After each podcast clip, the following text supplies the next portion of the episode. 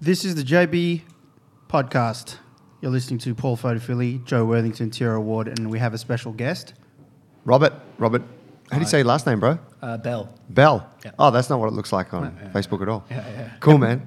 Um, Episode 34. 34, good to have you here, guys. Welcome, Rob. Hello, hello. Um, hey, guys, we're down at 15 Underwood Avenue, Botany. If you need to get in touch, you can find us at junglebrothers.com. We're doing all things strength and movement related. Uh, follow us on Instagram at Jungle Brothers Movement. And this episode, if you dig it, please pass it along to a friend who might also dig it because we take the time to record this shit so that you people can get the value. So if you know someone to get the value, we'd love you to let them know. Value. value. Value. Uh, I'll, I'll give a quick. I'll give a quick little bit of context about today's episode, and then we'll jump straight into it. Um, Robert is here for our internship, which started yesterday. I've known Robert through social media for a few years. Uh, or I've known the name and I've known the little icon picture that pops up on a Facebook comment or an Instagram comment. Um, and if you listened to an episode that we did uh, a month or two back with Kareem, one of our members, he mentioned Robert and they connected with each other years ago in Thailand. Um, anyway, he arrived yesterday from Holland and he's now staying at my house and he's still jet lagged. And we've thrown him onto the podcast and we know that he's an interesting guy, but we still don't know him that well. So this is going to be a nice kind of explanation for all of us. This is a disclaimer. Uh, yes. However, in there's case a few. he's an asshole. I don't know. he's yeah, yeah. I don't know yet. That's if right. He's interesting. In case we Everything he hate you, says bro. has nothing to do with us. yeah, yeah. But if it's awesome, he learned it from us. we brought a, Um, a stranger off the street, and, and we're doing a podcast. Um, so, without further ado, Rob, could you give us a little intro about yourself and Yeah, tell us where you came from? Cool. Yeah, my name is Robert Bell. I'm uh, 31 years old. Um, for the last 10 years, I've been an entre- entrepreneur. I had a couple of juice bars in uh, in Holland. Um, was getting into, um, I guess, the whole health uh, of the health scene. Uh, after that, started getting more into uh, movement. Uh, first, it was CrossFit, and then it was gymnastics work. Got into contact with GMB Fitness. Really appreciated uh, their their outlook on things and their programming. Uh, decided to uh, sell everything and do their internship. Uh, moved to Thailand for a year as preparation to uh, to, tr- to train. Uh, trained at Tiger Muay Thai and Phuket Top Team. Did my GMB apprenticeship. Went back to Holland. Wanted to get more into anatomy, so started doing sports massage therapy. And from sports massage therapy, uh, started getting into uh, fascial work uh, through anatomy trains, Thomas Myers. Uh, really liked all that stuff, and uh, the idea is to open up a gym uh, within the next year, two years.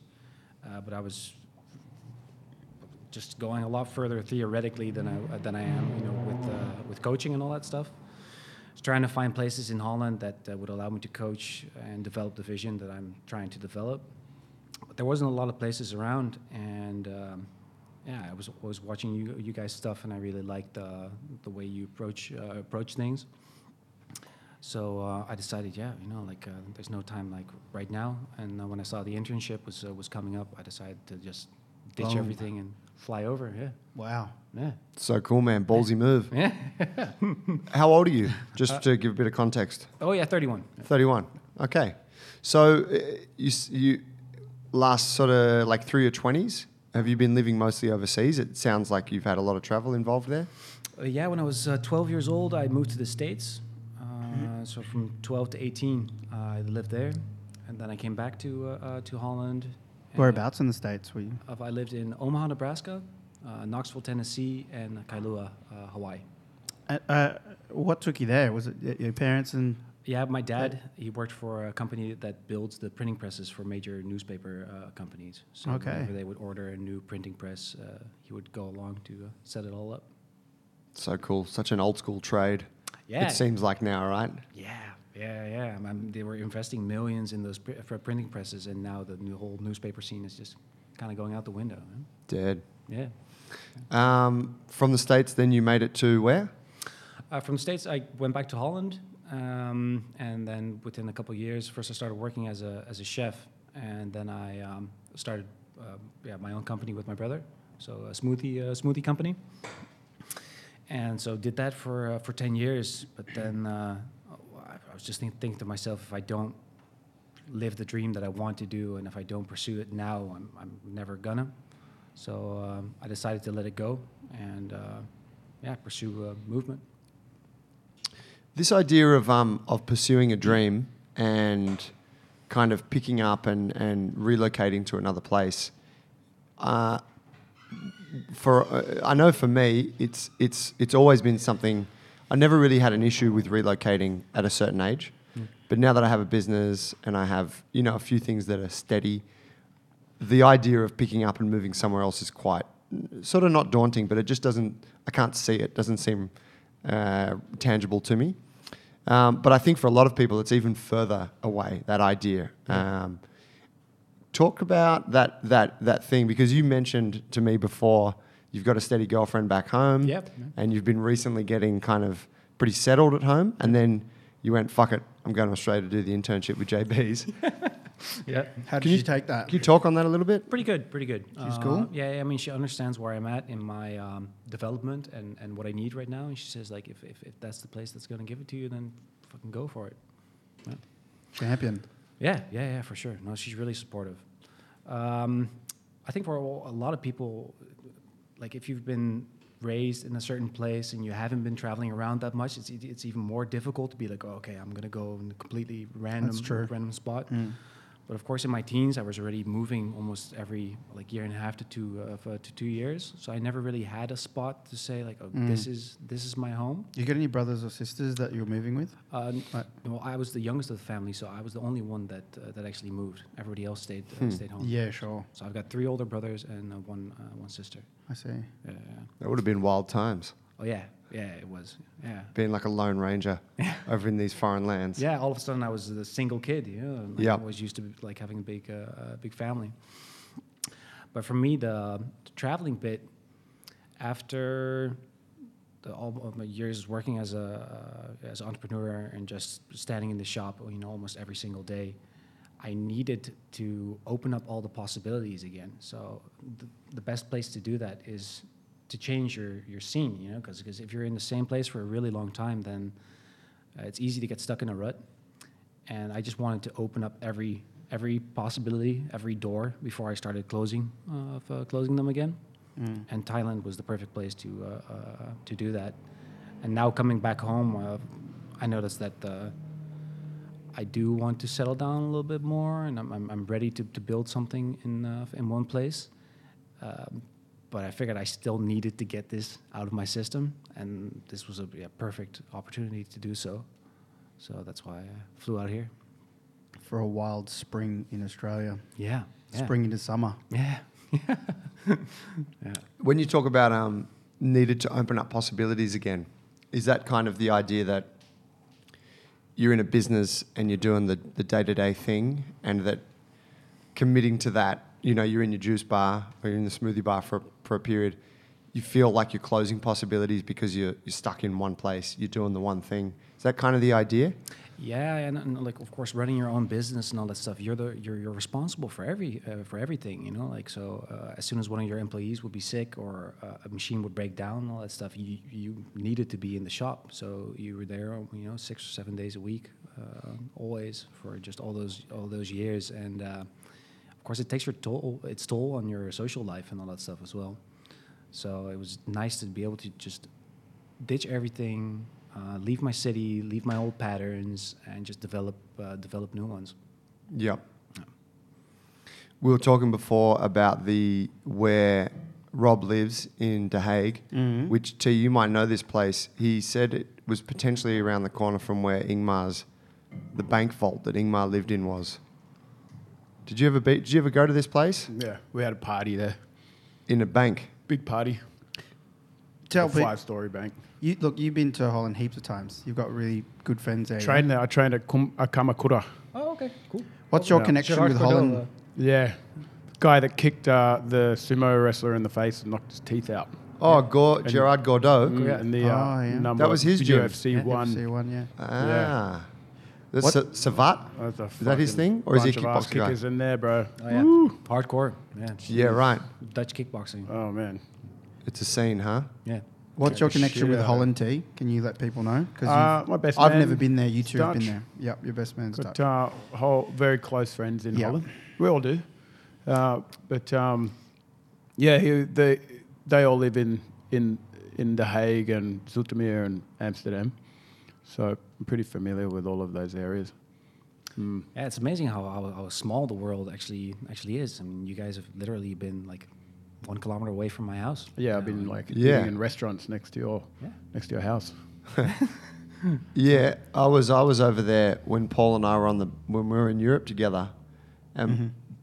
Paul and I had like been joined at the hip for like a long time. Then we had a fight, and then we split. No. Yeah, and then it was like I'll see you later, and, that I went to afternoon, you Holland. were back together. Yeah, and then I think it was like a year I was, I was away or something, Yeah. and then Did you uh, guys really have a fight? no, we didn't. Come on. You know, Paul. it's not a. f- It's not a like an out in the open fight, but there, you know that there's warfare going on. Mental games. yeah, we had been joined at the hip for a fucking long time.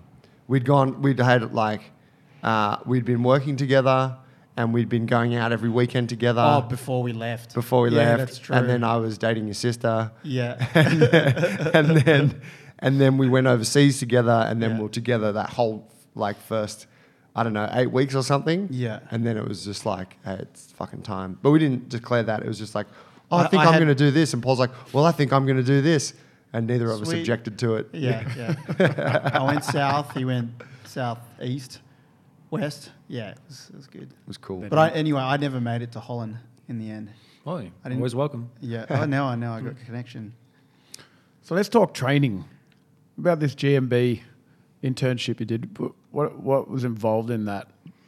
Uh, well, GMB does a lot of online tutorials, uh, mainly uh, uh, gymnastics, calisthenics based. And um, Should we explain what GMB is for people who are listening? uh, yeah, Gold medal bodies, yep, gold medal bodies. based uh, from the US. Yeah. What's yeah, the yeah. guy's name? Ryan. Uh, Ryan Hurst, uh, Jarlo, and Andy. Okay. And they run the. Good guys, Yeah, yeah, great guys. Yeah, yeah. And they've cool guys. cool guys. they as cool as Jungle Brothers? I don't think so, man.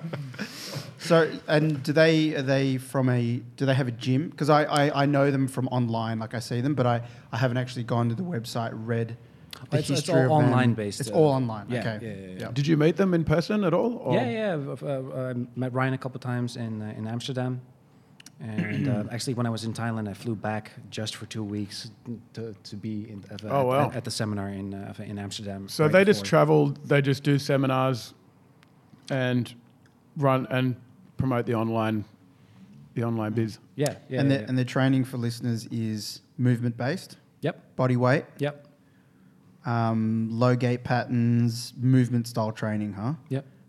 Anything else in there that I haven't seen? On, like, do they do they lift weights? Do they? Uh, well, I mean, they talk about it, of, uh, lifting weights, but they don't give any tutorial uh, tutorials. Bet they don't Okay, That's so, flat yeah, before yeah. that. Okay, so Yeah. it's body weight training. Um, Yeah. okay, But they can't tap T, someone out. T wants to fight them. I think if you guys are listening, Thrown it out there. Well, Ryan's really big into dojo, BJJ and all what that do we stuff. call that? okay. Yeah, I, I, I got an inkling of this. I think I saw on his Insta. Unless, He's- of course, he's they training can regularly. fight. Yeah, yeah, and he went to uh, uh, Japan Oh, you to can do, uh, fight? judo. Oh, there. I'll take that back. Then. Oh wow, that's cool. Yeah. whoa. He'll, he'll throw you, T Bone. yeah, I don't want to fuck your with any judo guys. no, I got a bad shoulder. Sorry. There's got to be rules to the fight, bro. No but so the what was the apprenticeship? What did you what what did it involve? Uh, yeah, it was a three-month uh, online uh, apprenticeship, um, going through their programming and uh, showing the, the, the coaching side of, uh, of things. And um, yeah, just being able to be in Thailand, just focus on training exclusively, uh, exclusively was a really nice way to, to lead up to that. And um, when I got when I first got into GMB, I mean, whenever I would see like programming online and all that stuff, I, I would be like, oh, okay, you know, I- I'm, I'm still a beginner at certain things, but I'll I'll start at, at say arbitrary number from one to ten. I'll start it at like a five or a six. But with GMB, it was the first time I was like, oh, okay, I'm just gonna start at the, at the rock bottom and just do the do the basics for uh, for, for a while. Uh, but I love the approach and I love the, the, the positivity that they uh, uh, that they have in their in their programming that they're really focused on that any change, however small, is already you know a lot better than doing nothing uh, nothing at all. Because there's a lot of programs out there that are quite elitist. Yes.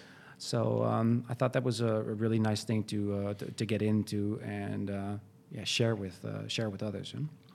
I really like the stuff they're putting up on Instagram because I follow them. Yeah, cool. Uh, all the, the the little clips that they have of the the way they they progress uh, patterns into, you know, usually you see the the final move like something really fucking out there, and you think, wow, that's amazing. You know, there's no way I can do it, and then they give you that step by step Yeah. Progression, and you can see it happening. You know, oh fuck, it makes it more uh, tangible Yeah. or achievable for the for the average Joe. I, I like too. I feel like their marketing is quite. Um, it's quite. Uh, it's kind of gentle, in a way. They're not coming out with really hardcore stuff. Yeah. It's it's kind of like, hey, anyone can do this. You just got to get started. Kind of like you said, any Yeah. progress is good. All inclusive. Huh? Yeah, which which is funny because we're so used to seeing stuff that is really high level, and that's kind of what we're taken aback by. Like, oh wow, look how fucking cool that is. Yeah. Whereas with theirs, it's like, oh, it's it's pretty, it's it's mellow, but in a way that's it's more realistic, and I think it has a wider reach. Yeah, I mean, you really need to be able to give people those bite-sized chunks that uh, that are going to like allow them to progress instead of just being like, all right, this is the top, and you find a way to get to it. yeah? Yeah. So on that, have you have you had exposure to um, other people or other groups within the movement scene? Oh yeah, sure. Yeah. Kind of Europe, I guess Europe's a bit of a hotspot for that. Um, Yeah, there's a lot. There's a lot going on. Um, um, like I've seen a lot of stuff, of course, on online and done some uh, uh, done some tutorials and all that stuff as well. But of course, seen a lot of Ido's work, uh, gymnastic bodies. Uh, I did a workshop with uh, Yuri Marmerstein uh, of a couple years ago, and um, the red bearded acrobat. yeah, yeah, Yeah. yeah. yeah, yeah, the what was the workshop on? Uh, handstand work. Handstand. Yeah, handstand work and acrobatics. You said Yuri lived with you for a little while. Yeah, yeah, he was uh, over at my place for like a week. Yeah. My first question was, what the fuck was that like? we had Yuri on our podcast. I think it was went on wide. our second ever episode. Yeah, it's super cool. Yuri's intense. Yeah. He's intense. We tried to get a laugh out of him. Fuck, it was. We No, tried. Yeah, we were, and we were like, we were super green, and we're all sitting in our old office, Oh, like on the floor. It was really boxes hot. everywhere. and It was hot. and it was just like, oh god, we don't know how to approach this guy, you know, because he he he kind of runs the show, right? Like if he wants to talk, he'll talk, Oh, yeah, for sure. but yeah, it's kind of on his terms in a way because he's so introvert. Yeah. You know, lovely dude. Yeah, no, I mean, if, if if you uh, um, find something that he's passionate about, then then, then he has a lot to uh, a lot to say because of course he's been in the scene for a long time as well. But uh, no, it was cool having him uh, having him over. I thought I needed to get a bed, but he's like, no, I'm going to sleep on uh, sleep on the floor for the next couple of days. So I was like, all right, cool. Sick Yeah, weapon. yeah. So, did you you just kind of inserted yourself into the movement culture? Was that kind of a thing? Because I mean, for us, we we have a gym, so in a way, it kind of puts us at a point where, like, I think maybe you contacted us and was like, "Oh, hey guys, I'm coming to Sydney. You got a space? I could run something there." And then you form a connection and you get to know the person. Yeah. Um, for yourself, yeah. How did you how do you how did you go about networking with these people and putting yourself out there? Yeah, well, I, mean, I was always just looking uh, online to see, you know, like what was happening in the scene and uh, um, what type of people I, I, I find myself working with or that, that had the same type of uh, type of vision, and then I would just uh, reach out and see if we can do something, uh, do something together. So uh, uh, with uh, with Yuri, I also saw that. Uh, that he was coming to Europe and he was uh, asking if there was places that uh, we were willing to host. And a friend of mine uh, had a uh, had a shop, so I, I asked him and brought them two together, and uh, things went from there. That's cool, man. Yeah. He's been doing the, the circuit for a while now, hasn't he? He has. Yuri? Yeah. Yep. A bit of a nomad. Has he been? Uh, we were talking about. He put up a couple of posts, sort of having a bit of a dig at the the at certain other fitness gurus, uh, movement gurus. Is he? Uh, is he? Is he? Has he become a little bit more contrasting in his approach, or is he still a pretty gentle guy? Well, I mean, that, that was just like personal conversations and all that stuff. So it, it wasn't. Uh, it wasn't in his. Um, I'm not sure if it's it, it in his uh, in his approach, but uh, yeah, I mean, you see that there's a lot of uh, like polarizing stuff happening in the in the movement scene, and as soon as people start coming out with really harsh statements, obviously you're going to get a pushback, and there were some of the the, the, the videos that Yuri did with uh, uh, Jujimufu, uh, Mufu uh, just kind of poking uh, poking fun, and I think that's great because I mean it should it should always stay kind of light lighthearted, you know, and, and, and people should be open to, to criticism and, and different ways of uh, approaching things. Because as soon as you don't have that, I mean, I think progress kind of stalls. Yeah, well, it's not life and death shit, right? No, People no. getting doing handstands and No, getting stronger and stuff. It's, You can't, it's yeah, you can't handstand your, your way out of a zombie apocalypse, bro. that's right, bro. You can, however, Head kick. head kick, Stop. choke, Stop. side kick. Stop Paul. Paul sees it coming from a mile away. Ah, but, Well, T hasn't been on the mats for months handstand, anyway. walk my way out of one. no, but also people th- like uh, trying to um, come across as if they are patenting movement. I mean, we've been Yeah, moving for fucked. a while, you know, like a lot longer than than, than even like the old school of, of like yoga and all that type of stuff. We've been moving since way, way, way, way before that. You know? Yeah. And anybody saying that they can patent a certain move or like, oh, why Is that what's you happening? drawing it this this way? Yeah, oftentimes. I mean, you, you were talking about that as well, right? Yeah, I mean, in an unofficial sense. Unofficial Like, hey, uh, that's my thing. Yeah, yeah, Yeah. yeah. yeah. Yeah, I was telling Rob yesterday. I um, you know, because I used to be pretty pretty involved in the in the Ido scene, I guess, and I still have a lot of connections with friends who are really into it, and I and I really there's a lot of things I love about it. Um, but I'm also not that into. I'm also not that deep in there that I can't also see what it is. Yeah. And I definitely couldn't say that always. At a point, I was like, "Wow, this is this is everything." Um, but I I posted a, you know, one of my fucking many training videos of me doing some muscle ups or something on the rings, and a guy that I'd been to the movement camp with, which was the the, the you know the six seven day event that Ido runs once a year in Thailand and whatnot. A guy that had been in my group at that camp, who is a real a real disciple, he he messaged me and said, um, "Why are you not using hashtag Ido Portal method on your videos?" Um, Oh. and I was like, and I, I felt I felt really awkward about it because, Cult. yeah, and I and I wrote back to him because Edo didn't teach me how to do a muscle up. Like I could already do that, and even if he fucking did, I don't have a responsibility to to put his branding on every time I do something that came about as a result of his teaching. Yeah. Um, you know, because if you want to go deep enough into it, I talk about him all the time, and I I prop him. You know, like that's one of his big mantras, right? Is give credit where credit is due. So it's like people think that you know by adding the hashtag, they're they're kind of paying this homage to to their to their to their leader. Um, and I, you know, and I, whatever. I, the, the conversation ended with that guy, but yeah, it was just funny. I was like, "Fuck!" There's people that are so so caught up in this thing. so dog- dogmatic. You know? Yes. this is the only way, and that, that that's It goes further than that, though. Like, yeah, there, there's people out there that are getting messages saying cease and desist. Yeah, stop. Yeah. Yeah, like legal, Uh, like legal, legal uh, uh, notifications. yeah, about uh, uh, specific movements that you're demonstrating over social media yeah. using the name. I remember at, at movement camp once there was um, after a, after a, like the first day everyone had done a bunch of classes and a guy that I know I won't mention his name but he posted on his Instagram at the camp hey guys here's a couple of sick moves I learned today and did these two moves and was like I'm here at the the movement camp with Ido Portal and like you know mentioning all these people and he got contacted like immediately and it was pull that post down. And it was pull that post down because we don't want other people to see that material and that that is that you learned that here and that's not to be shared.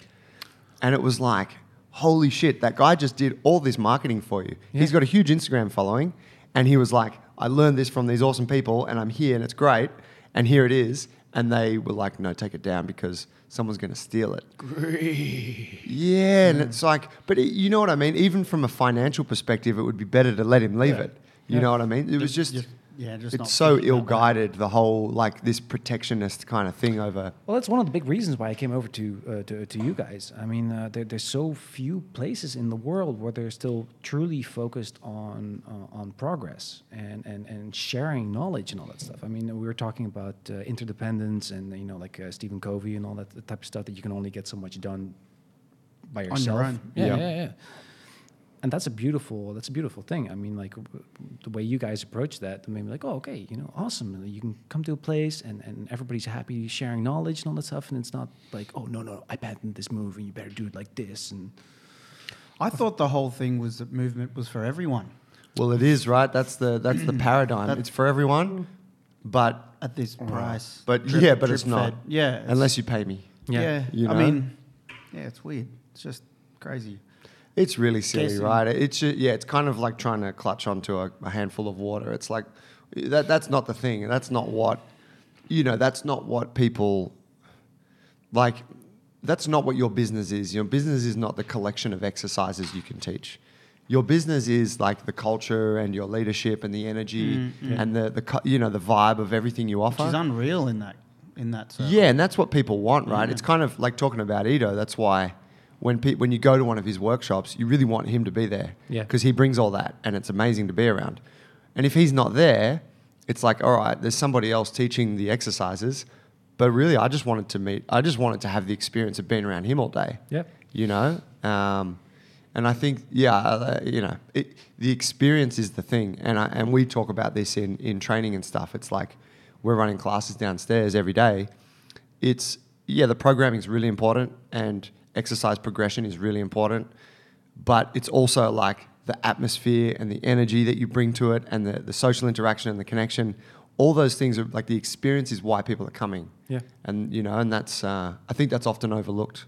Well, I mean, I think uh, something like uh, authenticity is one of the most important things. I mean, you you might not have the perfect programming or or, or just, just everything set up perfectly, but if your message is authentic and you're doing it with the, with the, the, the right mindset, I think that, that that's really important. I think I was reading an article about it a while back.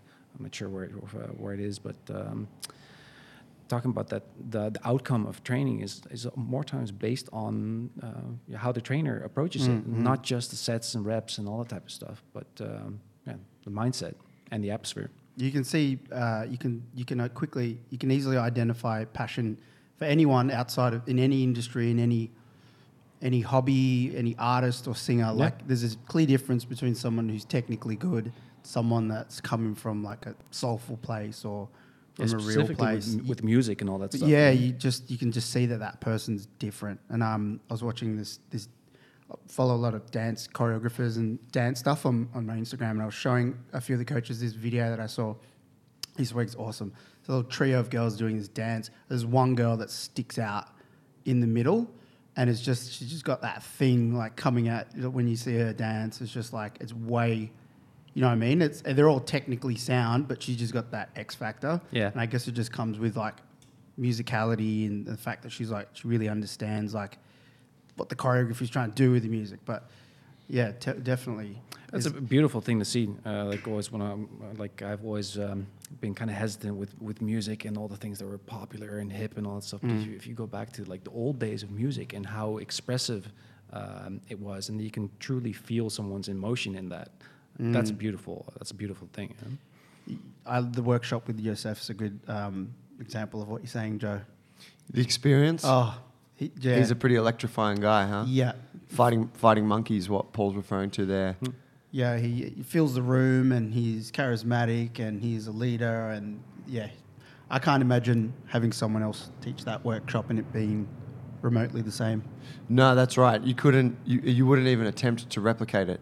You would have to, like, take the lessons and then try to present it in your own thing and hope that that's going to be cool. But he's such an exceptional guy. Uh, actually, I listened to his podcast the other day with John Marsh, and I think they did it over Skype. Um, but even there, like John asks him like a few questions, and Joseph just rambles on for like ten minutes, and he's got this great Slovakian accent, and he's just and he's a very, he's a very like he, everything he says is very well thought out. Um, yeah, it was, he's a fascinating dude.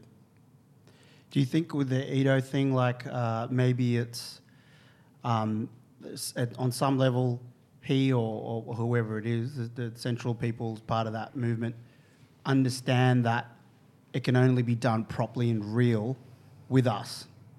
And then, you know, if it goes out to other people in other people's hands, it's, it's not as effective or it loses its magic. How do you mean? I mean, just in the sense that if Jozef took all of his program for his workshop and someone got a, a hold of it and started running his workshops elsewhere. And he knows that the experience is not the same because I'm the one that makes the experience. They're just exercises without me. Yes. So that's why he's he would be protective in this hypothetical situation over it. Yeah, I think. Um, yeah, you would assume that, that that they would have to be aware that it's not just about the movements, right? But I think from a marketing perspective, um, that becomes a that becomes the message because it's very hard to scale yourself. So if it's built around you, what happens when you are no longer interested in flying around the world coaching workshops? Yeah. So you have to say it's not about me; it's about the method. And you know these people that I've that, be, that are by my side, they teach the method too. So go go learn from them and pay me. You know, or whatever. And it's and you know, there's some truth to that. They're sharing a message, but it's like, I think it's also not.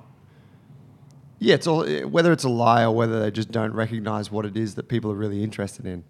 You know, because um, yeah, I, I all the times I've been around him and learned from him, I'm like, fuck, this is cool, and it's just it's just being around him. I learn more from that than I do from the, the you know the 75 exercises we covered that weekend. Yeah. You know, um, what about uh, what about like I guess you've done a lot of stuff. You have a lot of edu- you know you, you obviously have a lot of theoretical education. Yep. You've done a lot of training. Why did you come here to us um, and do this internship? Well, like I said, the the the, the, mindset and the, the, the atmosphere is, is, is really important to me. You don't just walk into a place and that right away are like, what are your qualifications? What are you going to be doing? You know, like uh, uh, what are, what are you bringing us? You know, like and and also um, for a lot of specifically companies. Um, they don't want to invest in anybody else that's going to be a that they perceive to be a, a competitor. And with you guys, uh, it, it's a lot more, I guess, all inclusive. Um, and that was really important to me uh, that, that, that people actually see you as an individual and um, see what you bring to the table and what you can offer. That it's an exchange of information uh, as opposed to just being like, all right, uh, what are you what are you going to do for us? Know, like, Yep. Clean the toilets, intern. yeah, obviously. That's movement, right? yeah, that's right. you want to learn how to run a gym, son? You're not wax doing- on, wax off. Yeah, yeah, yeah. Keep the scabs down, press, and when you when you walked into the gym, the gym yesterday, was it was it kind of was it what you thought it would be? Well, yeah, yeah, but but I, I tried to not have too many uh, preconceptions before I. And wa- that's before disappointing because Joe's job is to make this place look way better than it actually is. Joe's a little bit smaller than he looks on Instagram. Oh, yeah. It's like, is this it? No, no, no. I, no, I really like it. I mean, and it's. Um, I was I'm the head of marketing, talking- just to give a bit of context around that. For any inquiries, DM me. I was uh, t- talking about authenticity of, of a little bit ago, and, and you see that in, in what you guys do as well, and also the, the approach in the gym. It, it, it's practical. I mean, you guys have the stuff that you need to have there. It's it's not. There's a lot of other places that look super bright and shiny and perfect, but offer nothing in terms of uh, actual content. But here, it's uh, it's true. It's, I mean, it, it, you you guys' personality is reflected in in the gym and everything that you have here, and that's awesome. Thanks, man. Yeah, no That's cool. wait till you spend more than 24 hours with us. Yeah. Let's see what he says then. yeah, we'll ask you in week 11. Yeah. so just going back to the patent thing, to wrap that up a little bit. Oh. I think Weigh in on it, T. I, yeah, I didn't get to say much on that, but I just got one thing to Oh. say that I think it's a worry about patenting, patenting, patenting, Yes. patenting, Patenting? movement, Patenting. patenting, well, you can't, can you? Can you? movement. Well, fuck, bro, they're patenting genes and shit now. He's always I'm coming back talking to the gene. I'm not talking about the fucking. he loves the the gene. stonewash kind either. Yeah, his eyebrows raised, his eyes widen. But I think the, the biggest issue is that if people start pa- patenting movement, then we can't steal their shit and put it straight into our system. This is true. This is the fucking problem, bro. yeah, we're fucked. Yeah, but also if you start patenting stuff like that, you, you're, you're, you're stopping the growth. But well, hang on, that's why we rename every exercise we steal. Right? Because then it's ours. We turned the ostrich into an emu. yes. Ah, so that was a good one. We turned the yeah, still call it ostrich, I think. the wallaby, platypus step. The seagull squat. The The seagull, seagull squat. squat. That was a good one. That was a good one. We turned the shrimp squat into a seagull squat. yeah. Aussie fired it. Lobster. now we got to get through the whole jiu-jitsu. Visual jump. Yeah, that's right. Great. criteria. But yeah, yeah, I mean, we're, we're very open about that, right? Because if it works, it works. It's for the people. yeah, that's right. And we, we- we've used it, and, and I mean, like We're we the said Robin before, Hood of fit. we will, of we'll talk. We'll talk about the good You people. You should be the head of marketing, T. How about that? We're the Robin Hood. Oh, I love that. We're the Robin I'm going to embrace Merry- that Who's now. Robin Hood and who's the merry men? That's the for the villains, the heroes and villains John. theme at Christmas party. Is that the fat guy? He's a big I'll be guy. Dave Chappelle. Yeah, is he the Little fat John. guy? Little John's the no. That's um. That's the the priest. Depends which version you Fry, want. fry, fried tuck. Friar Tuck. Yeah, yeah. You fucking losers, man. I've forgotten all about the Robin Hood fucking story. haven't. Eh? You Have you seen Yeah. Men in Tights? Dave Chappelle was in that, man. Was he? Yeah, yeah, he was. Yeah, yeah.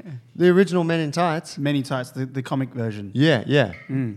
With um, Mel Brooks in there. Molly, was a Molly, funny Molly, dude. Molly. Holy shit. That was a good. Yeah, I remember parts Really of that. funny. Wh- wh- What's his name again? Uh, Ahchoo? Or? Ahchoo, yeah, yeah, yeah. yeah, that's yeah. right.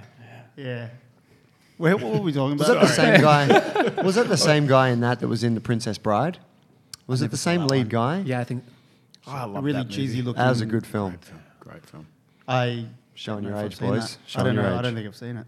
But yeah, yeah, yeah. No, getting back to like the pat- patenting movement and all that stuff. Um, we're still figuring that stuff out. We're still figuring out what the, what, what's the best way to to, to, for- to train someone, and it's of course a subjective uh, f- uh, thing as well. And the more um, dynamic that is, the more uh, voices you get involved in that, I think the the better product you will eventually end up having. As soon as you start saying no, this is the way, then it stops it stops growing. Yes.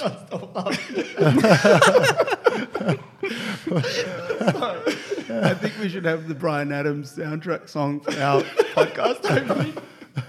Oh, I like that one. You one. know, the Bryan Adams Yeah, song yeah, from yeah. the Kevin Costner, Robin Hood. He was he was a fuck up. I don't know the song.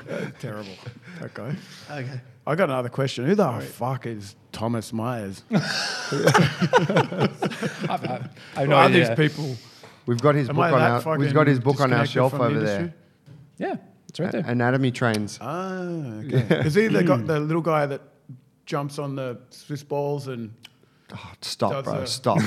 no, Rob, please. swinging no. Thomas uh, Thomas Myers is a body a body worker. Um, he I think he worked with uh, Feldenkrais and um, I can't. Oh, so we're going back a bit. yeah, yeah, it was, uh, back up and um, Well, wait, these guys are still alive, though, I know, I know, but right? We're not going back that far. and I think it was in, in 1997 that he released the first uh, edition of Anatomy that was Trains. a while ago. Yeah, yeah, and They, yeah, they've revised them over the years, yeah? Yeah, Yep. yeah, and uh, just a different way of looking at anatomy. I mean, the old way of looking at anatomy is based on how we dissected people. Separate Uh, parts. Yeah, exactly. But of course, nothing exists as a separate part. We Mm. only exist as the continuity of Mm. just a human of a human body. And uh, then focus on uh, force tra- uh, transmission through fascial connections uh, between muscles. Slings. Yep, yep. And how that influences uh, movement, and then, of course, the, the, the, the manual techniques of how to resolve that uh, that type of stuff. so it's it, it, his uh, his technique or his kind of approach is based around body work.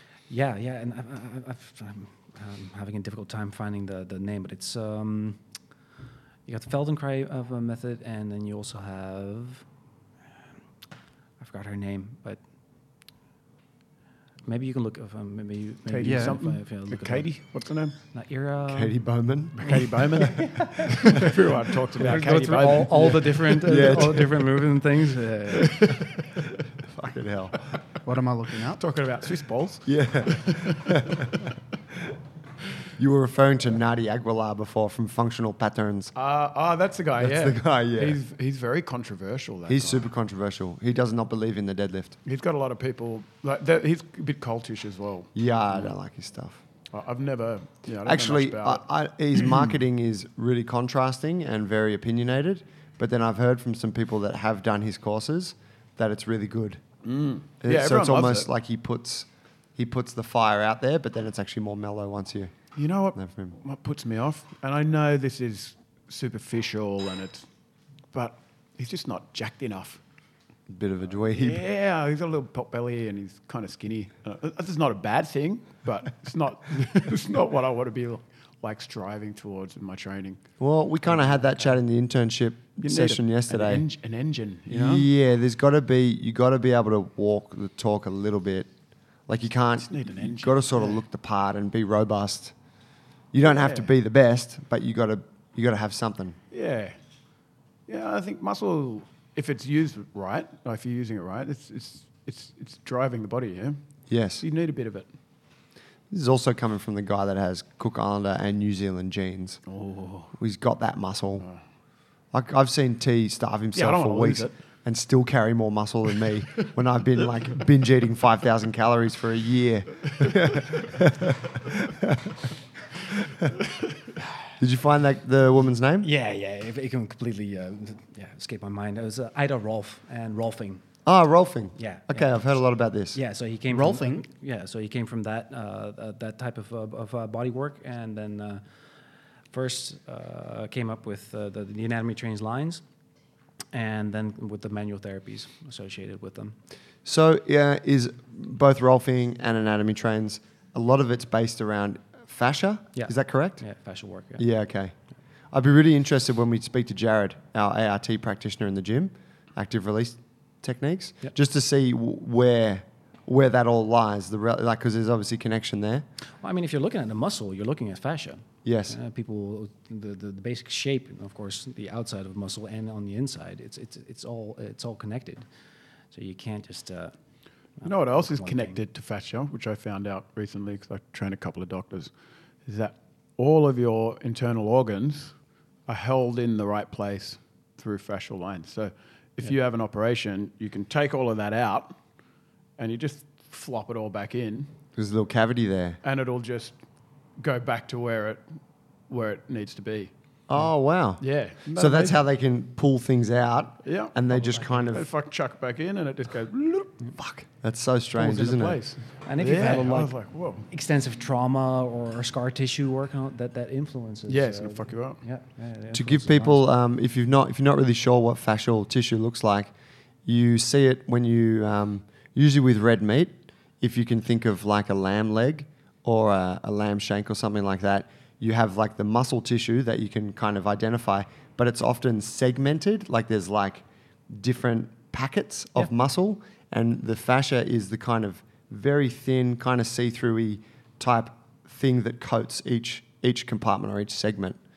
Um, it's kind of white and sinewy, right? It's very thin. Yeah, they, they use the analogy of, uh, of an orange uh, quite, uh, quite often because you can see the compartmentalization. Uh, of, of- Oh, in- that's in like that. the little cell with the juice inside. Yeah, and then of course the, the, the, the peels, and then within that the little cells, and Right on. that's how it goes.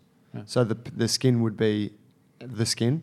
Yep. Is that what you're talking about? The skin and then underneath all the different fascial, uh, Yeah, authorities, right the on. endomysium, perimysium, and all that type of stuff, and uh, within the muscle. What would the seeds be?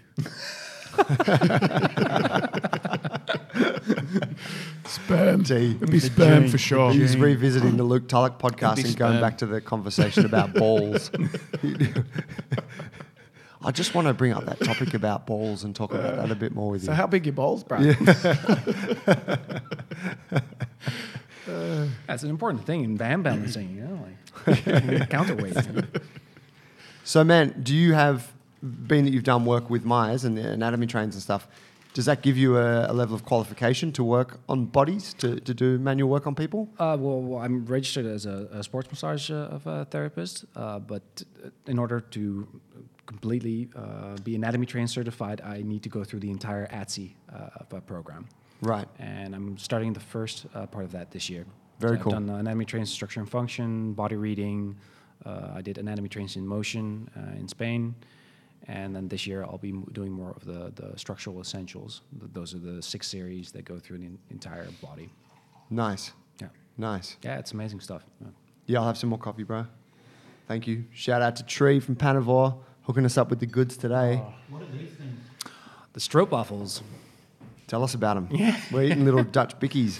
Yeah, yeah, no, no. I was, I was at the airport and I was like, oh, God, you know, I need to bring something along for you guys. And uh, of course, you can't bring any herb. So, so, oh, yeah, sure, yeah, hook me up. Um, so I, I brought over some cheese, some uh, Gouda cheese, and some uh, stroop, stroop waffles. Stroop waffles. they're uh, they're like little squashed waffles covered in syrup. Yep. They're f- delicious. And it's like caramel on the inside. Yeah, yeah. Like really thin layer. Very thin. But uh, yeah. Coffee's a little bit milder today. Is that a better brew for you guys? I feel way more in control than the last Last week, Paul, and- Paul and. T started to like drift off into another kind of Fun- stratosphere. The funny thing was that I, w- I went all introvert. Yeah, Right? I started yeah. like, going quieter. Like, sort of just kind of curled up into the corner here. Um, what? How do you find Rob being in your thirties and having been a business owner and being a- you know, being overseas and that kind of thing? How do you find that entrepreneurial life? You did a thing, you made some money. Now you're now you're doing another thing. Obviously, being here doing the internship is costing you, Yep. right? Um, how are you managing that? You're a Bitcoin guy. Oh, What's going on? Where do I need to put my money? oh yeah. Well, I mean, the crypto scene is is is, is crazy. Um, I do think that it's definitely going to have uh, a place in the in the future, but what place that will be is is up for anyone to decide. And of course, uh, you should never invest more than, than, than what you what you can lose uh, in it. Well, thanks for telling me that now. Yeah. so, sorry. uh, but um, no, I well, I, I sold my company, and uh, the, the the thing that made the most sense to invest in is myself. Uh, so doing seminars. I mean, if it's just even if it's just for your for the joy of of, of learning uh, more. I mean, that's of course a really important uh, important thing. And working as an of, as an entrepreneur, yeah. If you um, if you've had it, a taste of that life, I think it's really hard to go back. You're, you're, you're not going to be able to work for a boss much um, of much longer. And the people that do want to set up something for themselves generally have a, a vision of what they want to put out in the um, uh, in the world. And um, well, I did it for ten years together with my brother, and that was really uh, a really nice experience. And then I uh, like let go. I had uh, two years to uh, kind of figure out what I wanted to do. Did some construction work on the side as well, and then uh, now hopefully I'm gonna come back and uh, open another place for myself. Right on. That's the gym. Yeah, that's the gym idea. Yeah.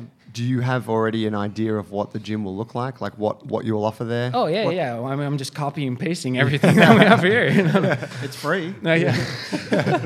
We already established that. You got that call booked with the patent office? Yes. Um, no, no, I, I do know exactly what I want to uh, what I want to do. I mean, I want to have. Um, I've been looking at some places in uh, in the city center of The Hague, and um, of course, no no equipment, uh, lots of open space, uh, so some places to uh, to climb, and uh, of course, like I've had a lot of experience in the. Um, the hosp- hospitality industry, so I definitely also want to do some stuff with you know like proper food uh, in the in the gym as well.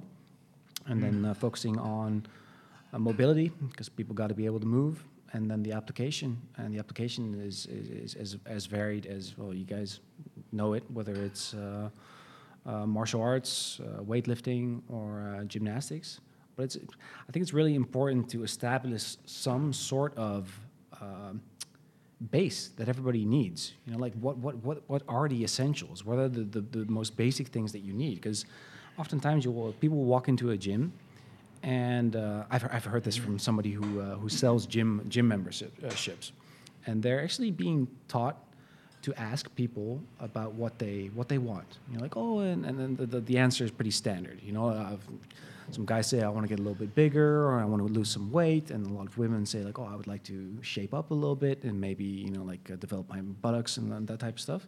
And they actually write it down to create uh, an impression that something's going to be done with it, and then they throw it out after uh, uh, afterwards. right. It's just that the people have the idea, but a lot of people that walk into the, to the gym, sure, uh, you know, like um, developing your cardio or some weight I'd never loss. do that. Yeah. T takes those those consult sheets home and reviews them. I would never do that. No, I mean, I, T's our sales sales guy. He sells the memberships. But it's, it's a terrible thing to do as well. And I think it's also um, we're talking about gi- giving uh, credit where credit is due. If you walk into a gym and there's a uh, there's somebody there who spent a lot of time um, on their education and spent quite a couple of years, you know, like training. Who I, I know this sounds a little bit, bit bad, but I mean, obviously you need to know wh- what type of motivation people have because that's the thing that's going to keep them in the gym eventually. But in the beginning, it's not so much about what they want to do; it's about what they need to do for a lot of people. Because a lot of like the, the weight loss and, and looking aesthetically nice are, are supposed to be kind of secondary things to something that is inherently uh, worth doing, moving and just being being healthier.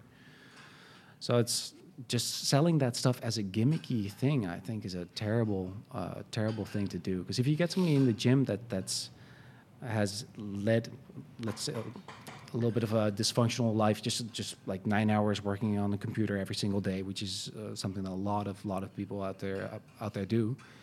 And then they have the idea that they want to work on their health, and the first thing that they start do is lifting a bunch of uh, uh, a bunch of weights. Don't get me wrong. I mean, lifting weights is, a- is a We'd is- is never do that. but it's important that you give people some sort of um, you're working on self empowerment. I mean, I've, I've heard a lot of personal trainers talk about, you know, they're, they're, they're super stoked on saying, like, oh, I've been training the same person for 10 years. I'm like, what the, what the fuck are you doing with, with, with them? You know, you, you think eventually, uh, ideally, at least in, in, in, in my, uh, in, in my opinion, you want to be empowering people. You want to be giving them the tools so they can take care of themsel- uh, themselves in the long run. Right? But Yes. what what about? I understand what you're saying, and I agree. Yeah. But you also have to take into consideration that person needs to come back to the gym. So let's say I come to you, I tell you I want to tone up, want to lose weight. You give me a bunch of mobility exercises. Yeah. Two months down track, sure I can touch my toes, great. yep. But my butt still looks the same, and I'll be like, well, fuck, okay, this guy hasn't Uh, given me what he wants. No, that's that, that's that's very true. I What I mean, I mean, you do need to be to meet people um, halfway. But if you would, um, I think as as a as a trainer or as any uh, any human being, it's, it's really important that you hold on to what's important to you. Because if you allow that to change with every person that you're training, you're just doing a bunch of random uh, random things. But it's it's, it's true. You do new, you do meet need to meet them halfway. So you give them something that uh, that they um, are happy with as well. Yeah, you got to give them a little bit. Yeah. got to get them coming Yeah. back. And this is this is the um, the age old conundrum. Like using that word. I have no idea what it means. I just like using it. Explain yourself. Kind of like a dilemma. Well, yeah, you know, and you, it, it's it, and it's the same. It's the pro- same problem with every gym gym own, owner, and I think it's also a problem with the industry in itself, is that it's bending over to the the will of of the client. Uh, it's it's okay. I come in. I want aesthetic changes, and I want them fucking yesterday. And so you're like, well, shit, I need the business. so I'm going to do it. But uh, you know, it's not necessarily healthy for that person. Yeah. So, how do you find the happy medium? How do you keep them engaged? How do you give them that aesthetic change, but then also give them everything that they need? So, give them a little bit of their wants, but give them what they need. They need better quality movement patterns. They need better quality sleep. They need better quality lifestyle. All the other good things. They need to get stronger. Yep. They need to kick the shit out of, uh, uh, out of the zombies to get out of the zombie apocalypse. You know they need that, but they don't necessarily know they need that. And over time, you can indoctrinate that a little bit. Yeah. And then you've got your own cult. and you may be able to get it to where you want it to, or you may. uh, That's the thing. you- It's a constant negotiation in your own mind about. Well, I'm doing my best to give them what they need, but I'm also keeping them engaged and giving them a bit of what they want, and maybe they're not as far along as I'd like them to be, and maybe they've been training with me longer than they should have been. But hey, if I wasn't doing this, they'd be at Anytime Fitness or some 24-hour gym Yeah.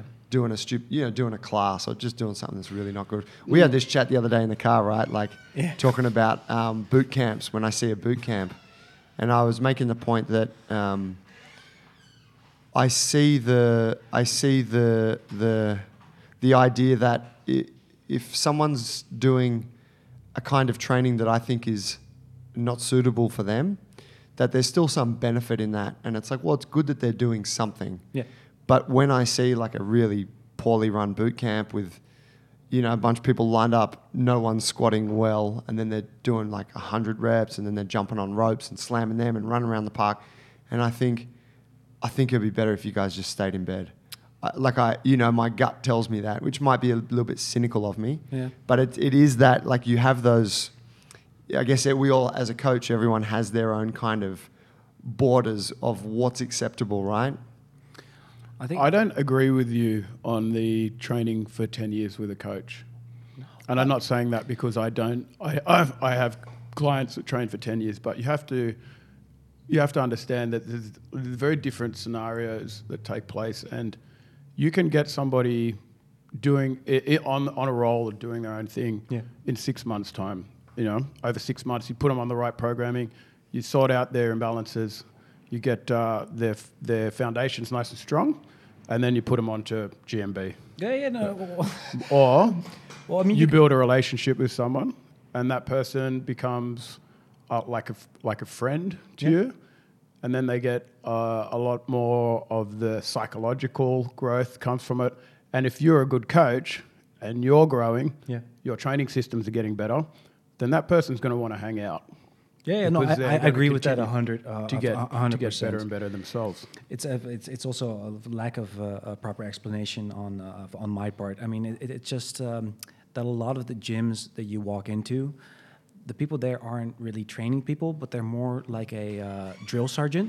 they're just there. them. Flogging them. Yeah, yeah, ju- they're just there to make sure that they do the ten uh, repetitions, and that I think is is, is lacking because you do need to motivate Counting someone. reps.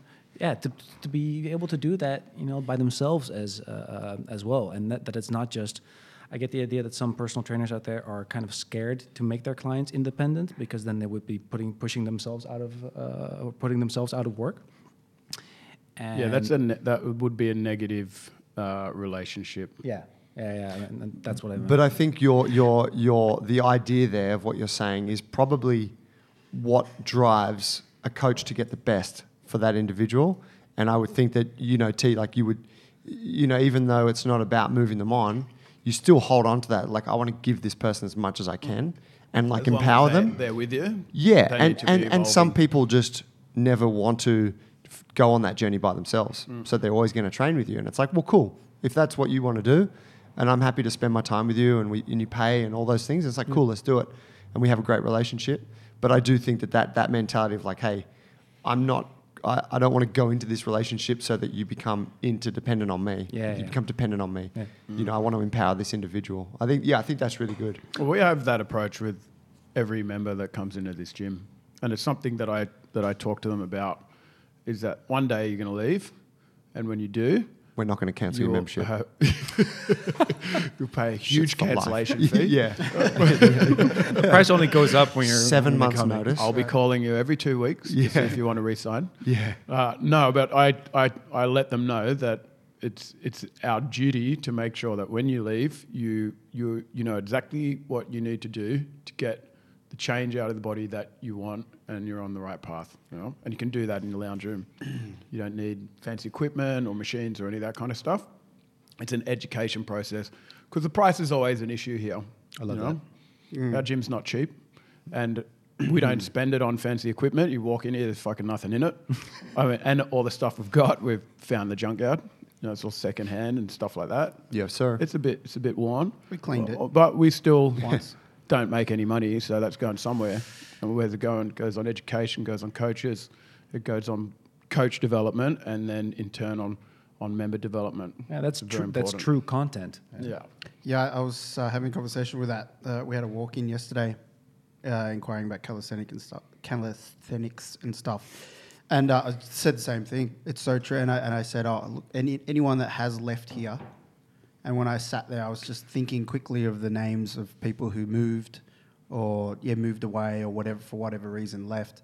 I just think you're you're armed with so much knowledge. Like since you walk in, mm. when you walk out, I mean the whole class process. Like I said, you'll go into six or seven programs, and in every class, like because you've just started, you're going to learn probably six things in each one, and then every week, and then every phase, you'll be learning so much. By the time you leave, you'll know how to, as T said, Yeah. you'll yeah, you'll Yeah, you become self-sufficient. yeah, and, Yeah. and your friends start to look to you because you're doing stuff and you understand why and all this sort That's a of things and how beautiful thing. parent. you know? Oh yeah, I, I don't want to get into like the, the, the philosophical part of it. Or, Get into it, bro. Go, Go No, but, do but, it. but you you want to, everybody's looking for uh, a sense of purpose in the, in the world, right? I mean, I mean, what's better than empowering people and giving them the knowledge that they can help themselves and that they can help people around them? I mean, that's a uh, that's that's a beautiful a beautiful thing to be able to give uh, to uh, to people. Huh?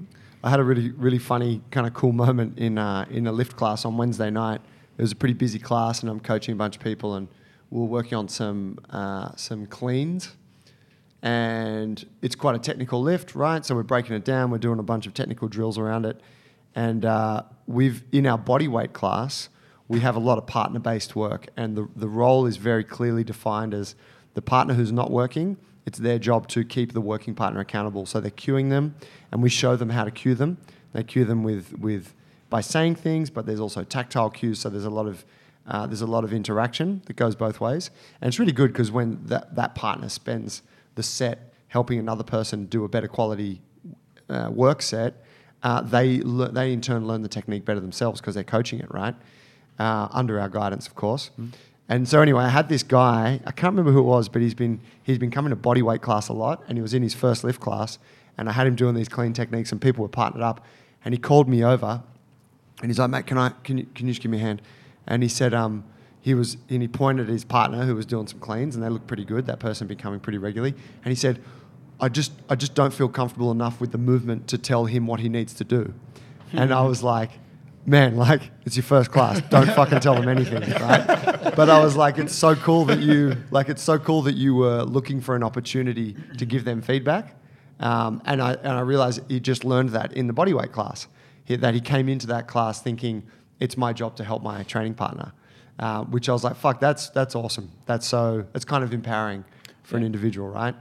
And Get guys warm and fuzzy inside. But it also makes you critique a little more.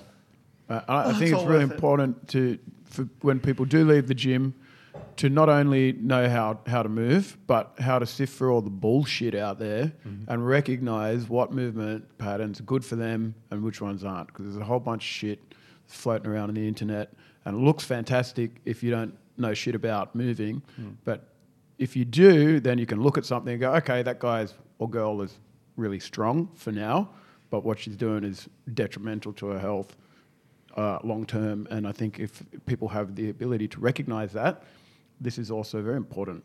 You know, safety issue. Yeah, also, I mean, you, you, you can also see um, like true mastery in somebody explaining something and being able to, to explain something that's quite complicated in a very easy way because you don't need to make things sound prettier than they have, uh, uh, than they are. It's true. with the- Economy of words. with you guys, uh, um, the, the the class structure and the, the tribe, as you guys uh, call it here, is also really important. I mean, uh, you're not just going to be, be doing personal training with with someone. The, the classes are an integral uh, integral part uh, of, of it. And in a lot of other gyms, they don't care about that. As long as you come in there, do the personal training, and pay your uh, membership fee, they don't give a shit what you're doing uh, the other part of the time. But I think it's it's it's really important that there's focus on that as well, because that uh, feeling of responsibility over over your training partners and all that stuff. That's that's a, a nice thing to have. That that creates a much nicer atmosphere than a lot of random gyms where everybody's kind of just waiting to kick each other off the squat stand. Yeah? Totally. Yeah, that social interaction is huge, right? Isn't it strange that in a gym like your standard fitness first or your standard kind of anytime fitness, that there's only ever like one or two squat racks. And there's always squat rack wars, like people waiting to. It's a use the funny squat little, rack. it's a funny kind of feature of that gym environment, isn't it? Weird. Hmm? Like, And then there's you- people that do like arm curls and stuff Yeah, in, the, squat, rack, and you're Yeah. like, bro, get the fuck out of the squat rack. yeah. you see gyms changing a little bit more. You see more squat racks and all that stuff. Yeah, You they're coming them, around. um, you see the buying bumper plates and all that stuff, and it was Yeah. it's really interesting. I was watching somebody bench press with the bu- the bumper plates and then deadlift with the with the solid plates Sick. next to it. I was like, what are you guys doing? Because I can. I pay my fees. destroy this floor. Yeah. Hey, um, gents, we're we're going to wrap it up there. We've just hit an hour. Cool. Um, I uh, want to thank you, Rob, for coming to speak to us, jet lagged, and letting us pick, you, Rob. pick your pick your life apart a little bit. Um, we look forward to having you around for the next few months.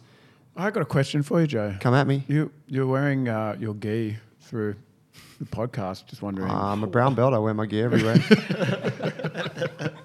Could you tell us a little bit more about your gi? I, uh, I am. I'm wearing just the gi jacket and my tracksuit pants and a t-shirt underneath. I'm wearing it because we we recently received all of our gi stock, and I've had the very first Jungle Brothers Jiu-Jitsu patches sewn onto this gi. So I have a, a nice lapel patch here and then a big patch on the back, and these are going to be the uniform for our Jiu-Jitsu team. And your uniform just just straight for life, right? That's it. That's Yeah. me from now for good. um, and so I'm just kind of testing it out and, and wearing it around today, and I want to show it off a little bit.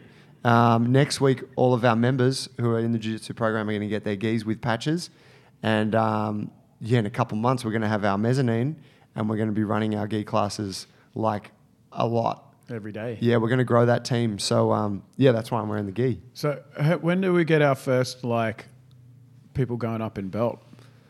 Because I want my blue belt. Fucking hell. you know, the very first person to teach me a jiu-jitsu technique before I learned jiu-jitsu was Tiara. Wasn't the father? It was the rear naked Nelson? choke. Oh, because he taught me. that. Oh, he likes the father Nelson. yeah. that was the one he taught me on set. back in the I'll have to show Rob Father Nelson. Yeah, he'll like. So He's you probably gotta- never seen Let's it. record Father Nelson. Yeah, You want to For go up and down. If you want to go up and belt, then that's interesting because I want to go. I want to go down. You want to hand in your blue belt? yeah, I want to. I want to hand it back. Mate, look, Dave's the guy to talk to about the belt promotions. Uh, Yeah, but I haven't actually Here's gone my first tip as a as a higher ranked student than you. Uh-huh. You don't ask about belts, mate. Oh. Because when you ask, it just resets you back like another Oh. two years. Oh, well, that's what's been happening this whole time. yeah. you were just about to get it, and then you're like, hey, when am I getting that new belt? And they're like, fuck, put it back in the cupboard, man. Another 24 not months for this ready kid. mentally. Yep. Uh, all right. Well, I'm going to have to start turning up to class, but since we're running them every day, I'm going to I'm going to have time to be able to do that. Well, I would say, yeah, if you're in there two, three times a week, Coach Dave's going to notice. Dave and I might have a conversation. I, you know, obviously Yes. your skills are going to progress at a rapid rate, and with the uh, the level of technicality that's offered by the Jungle Brothers Jiu Jitsu program, and of course, Yes. combined with the bulletproofing of the body in our warm ups and cool downs, Yes. um, there's there's going to be a the perfect environment for you to get your blue belt, be a son. fucking weapon, bro. Yeah. You watch out. I'm coming for you, brown belt. See me over here. I'll, I'll This is me not of you. holding But my I'll take both of you. Not I'll have you in the fucking half Nelson and you in the father Nelson. Okay. Uh, that'll be the next Instagram shot. Should do an instructional for that one. T's first instructional on our Instagram. Thanks for uh, thanks for tuning in today, guys. If you want to get in touch with us, get us at junglebrothers.com. Uh, find us on Instagram at Jungle Brothers Movement. Uh, if you're interested in the internship and you want some info, hit us up. You can do it through our website, uh, or you can send an email directly to me. That's Joey J O E Y at junglebrothers.com. Uh, we'll be running our next one from early next year. Uh, Paulie, any closing words? if you're a listener from Europe or from Thailand or otherwise, or you just want to get in contact with Rob here, um, how can they find you? You're on Instagram, yeah? Oh yeah, they can find me on Instagram as uh, Move to Evolve. Move to Move evolve. to evolve. Oh, Very I nice, like bro. it. Get on there, try and contact him because sooner or later he's going to have a hot training spot over in Holland. I'll have to visit that. Yeah, Den Den Haag. Hey, you guys are welcome. Yeah, Den Haag. Sick. Yeah, we'd love to be there. Awesome. Thanks, homie. Thanks. See ya. Cheers, boys. Bye.